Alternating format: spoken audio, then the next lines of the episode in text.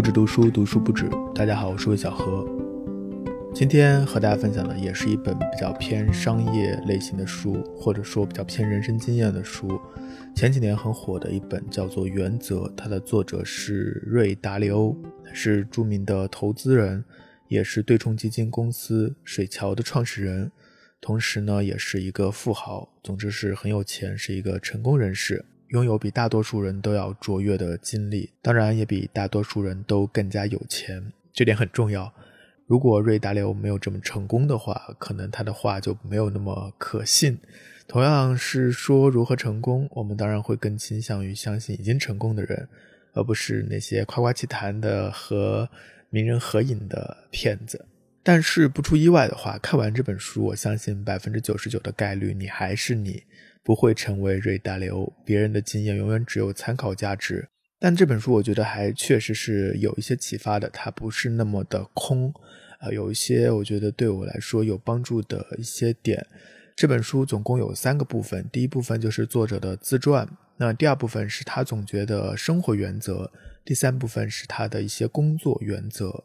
我也不会全部的去介绍他的人生经验，这个大家。自己去读，或者是去网上搜一下就知道了。我只分享几个我觉得还不错的，或对我来说有启发的观点，总共有五条。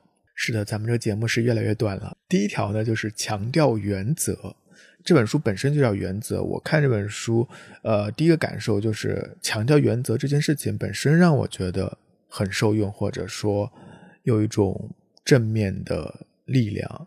因为“原则”这个词好像很久都没有这么理直气壮了。在我们的成长过程当中，原则就是慢慢的用来被妥协的、被成熟、被生存、被为你好、被人情来打败。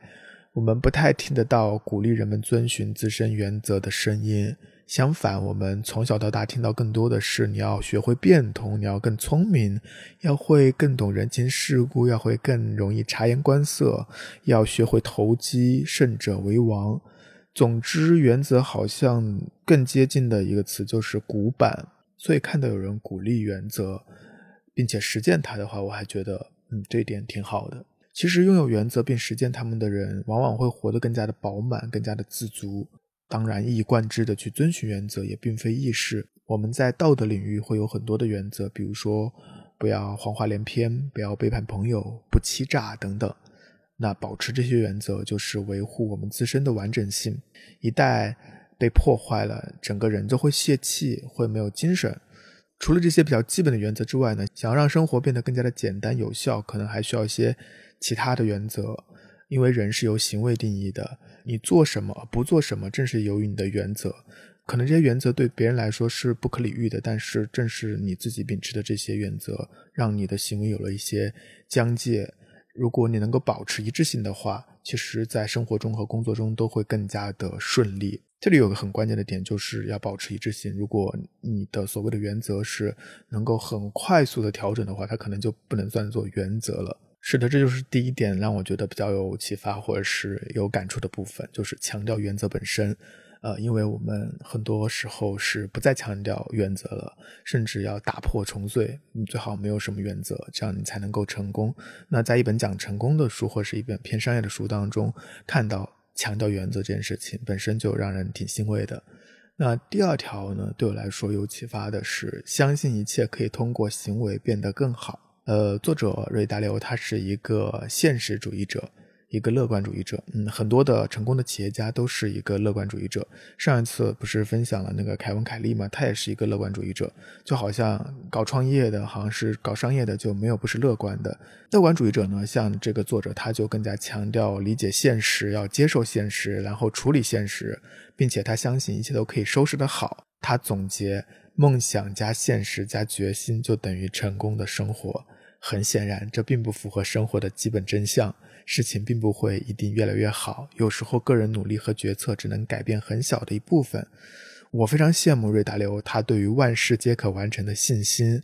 或许这正是成功必备的性格要素，我不知道。但是很多人是没有这样的一种信心的。我就是我不相信一切可以通过行为变得更好。但是或许可以中和一点，也许我们在做事的时候还是要抱着一点乐观吧。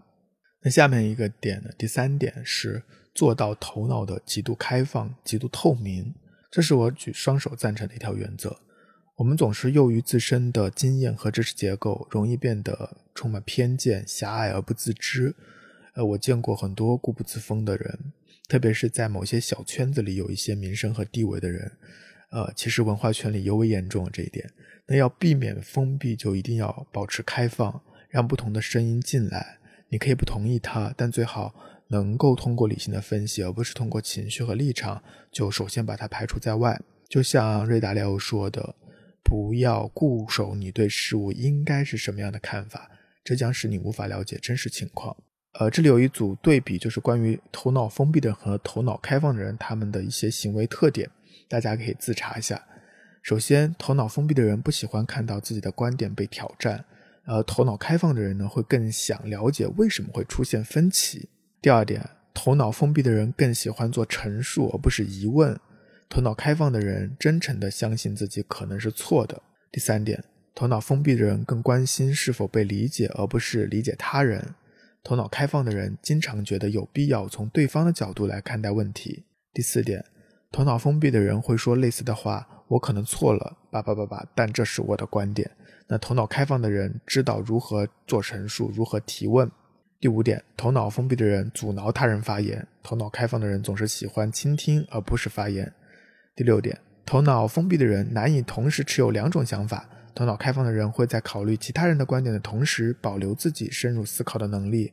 他们可以同时思考两个或更多相互冲突的概念，反复权衡其相对价值。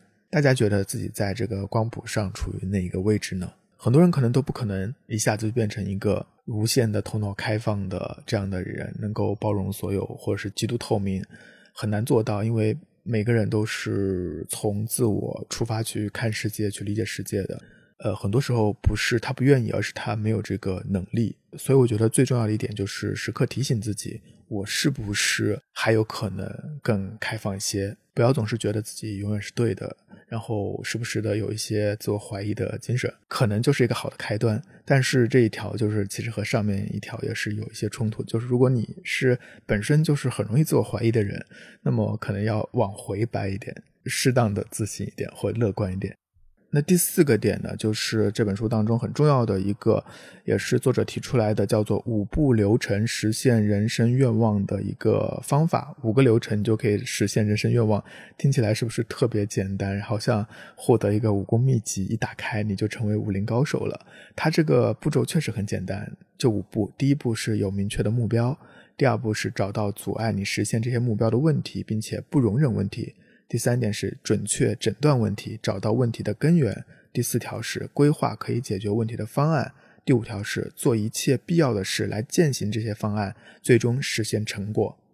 呃，听起来很简单，但是实际上我自己感觉是非常难。首先要明确自己的目标就很难，很多人都不知道自己想要什么，自己到底有什么才能。这个是我后来慢慢发现的，并不是所有人都对于自己的能力有比较清晰的认识，甚至也不觉得自己有特别想要完成的事情，想要成为某种人。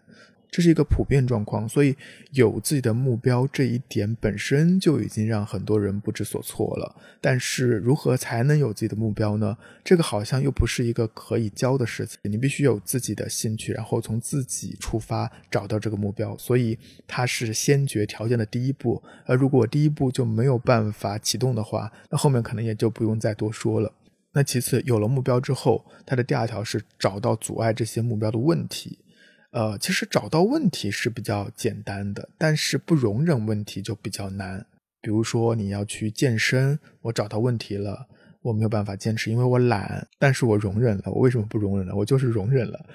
对此呢，这个作者他就很严格，他说你没有战胜问题的意志，你就处于毫无希望的境地。你必须养成一种对任何性质的恶习都不容忍的习惯，无论是轻是重。啊，这一点不知道你是否和我一样，我总是会容忍自身的问题，呃，所以要变成一个成功人士还确实是很难的。你首先要不容忍自己有任何的问题，看到问题就要解决它。现在我们知道了为什么成功者总是少数，可能因为我们大多数人都是弱点缠身吧。而更糟糕的是，我们既不想改正自身的弱点，还羡慕别人的辉煌。对此有两条路，一条就是像这个瑞达要说的，痛苦加反思等于进步。第二条就是放弃成为那百分之一的人。其实后面这条相对来说好像比较简单一点，但其实第二条也很难，就是放弃，放弃成为杰出的人，放弃成为那个呃辉煌的人，或者是放弃成为所谓的成功的人。因为大家都不舍得承认自己不行，不舍得放弃，但同时又做不到第一条，做不到又痛苦又反思又行动，所以呢，只好选择了第三条，就是先搁置蒙混，掩盖问题。这显然是最糟糕的。好了，就算你找到了问题，下步呢是诊断它，并且区分直接原因和根本原因。这一点可能相对来说还简单一些，因为只需要动用脑力。下步呢是规划方案，这也不难，因为我们人人都是非常好的规划师。最后一步我觉得是非常要命的，就是要坚定不移的执行方案。执行之难，难于上青天。我就是一个执行力极其差的人，所以我正在尽力说服自己选择第二条路，就是放弃成为最卓越的那部分人。最后呢，瑞达利奥他给了一个小技巧，就是处理弱点不一定非要移除它，也可以绕过它。哎，这个对我来说还是有些启发的。很多弱点，比如说你懒吧，你的自控力比较差，你可以把这个东西外包出去，让别人来。呃，帮助你控制这一个小小的弱点，或许也是一个比较不错的方式。总之，他给出的一个阶梯性的步骤就是这样的。到底能不能够实践呢？真正实践的人，或是真正能够做到的人，我相信他可能不需要有人给他总结，他可能自己就做到了。而我们看这些啊步骤的人，往往也是自己没有办法直接做到的，所以看完之后呢，可能也做不到。那就是看完之后该干嘛还是干嘛。但我有时候还确实会经常看一看这样的书，就是，呃，有时候确实自己的整个战斗欲太低了，或是没有特别强的做事的兴奋感，就看一看别人是怎么看这个世界的，然后看看这些天天能够处理好商业世界，并且能够在其中获得成功的人，他们的思维方式是怎样的，或许能得到一些不同的切入点和不同的启发。最后是第五点，也是对我来说非常有启发的一个点，叫做做决策时要进行可信度加权。这一点其实在这本书当中并不是很重要的部分，但是我想挑出来说一下。这句话什么意思呢？其实就是说，并不是每个人说的话都同等重要。我们总是会犯两个错误，第一个就是不合逻辑的高估自己的可信度，第二点就是不区分可信度不同的人。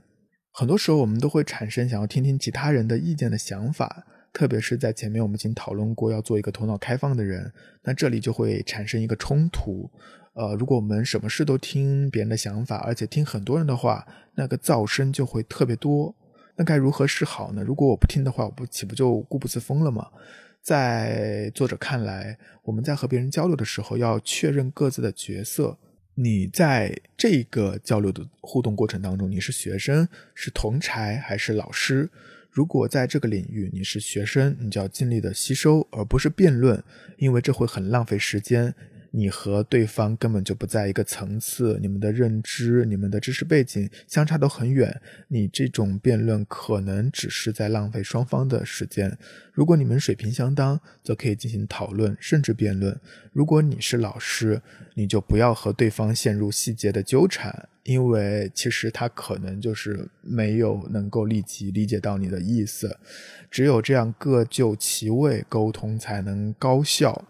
这一点对我来说还真的是挺有启发的，因为我们总是会觉得我们要保持一个宽容的、开放的心态，我们就要对所有人都一视同仁。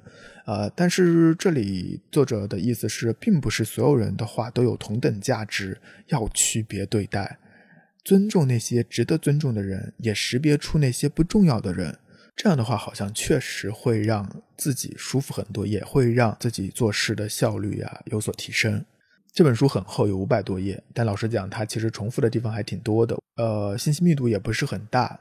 而且细分的原则非常非常多，我没有数，肯定有几百条。虽然这么细，但是也不可能成为那种如何炒番茄炒蛋啊这样的实操手册。番茄炒蛋，你把材料准备齐，按照步骤一二三四，你就可以做就完成了。但是这本书当中刚提到的像五步法。难度就没有看上去那么简单，它不是你一步一步就真的可以完成的，它里面还暗含了很多没有写出来的困难，这个只有你自己去解决。那关于这本书，可能每个人都会有自己感兴趣的点，这也是读书比较有趣的地方，所以我也不就这本书做一个完全的复述了。呃，今天的节目呢，就大概讲到这里。呃，相对来说，这本书还是一个值得一看的。同类型书当中的一本，确实有一些工作方法和看世界的角度能够给人启发。最后再说一点废话，最近天气变冷了，深圳也终于迎来了一点冬天的感觉，其实是从夏天直接蹦到了冬天。那么不知道大家最近有没有在读什么书？好像冬天特别适合读一些大部头的小说之类的。大家可以在评论区分享一下你最近在读的书，或者希望之后能够在节目当中和大家分享的书都可以。好，那今天节目就到这里结束了，我们下期再见。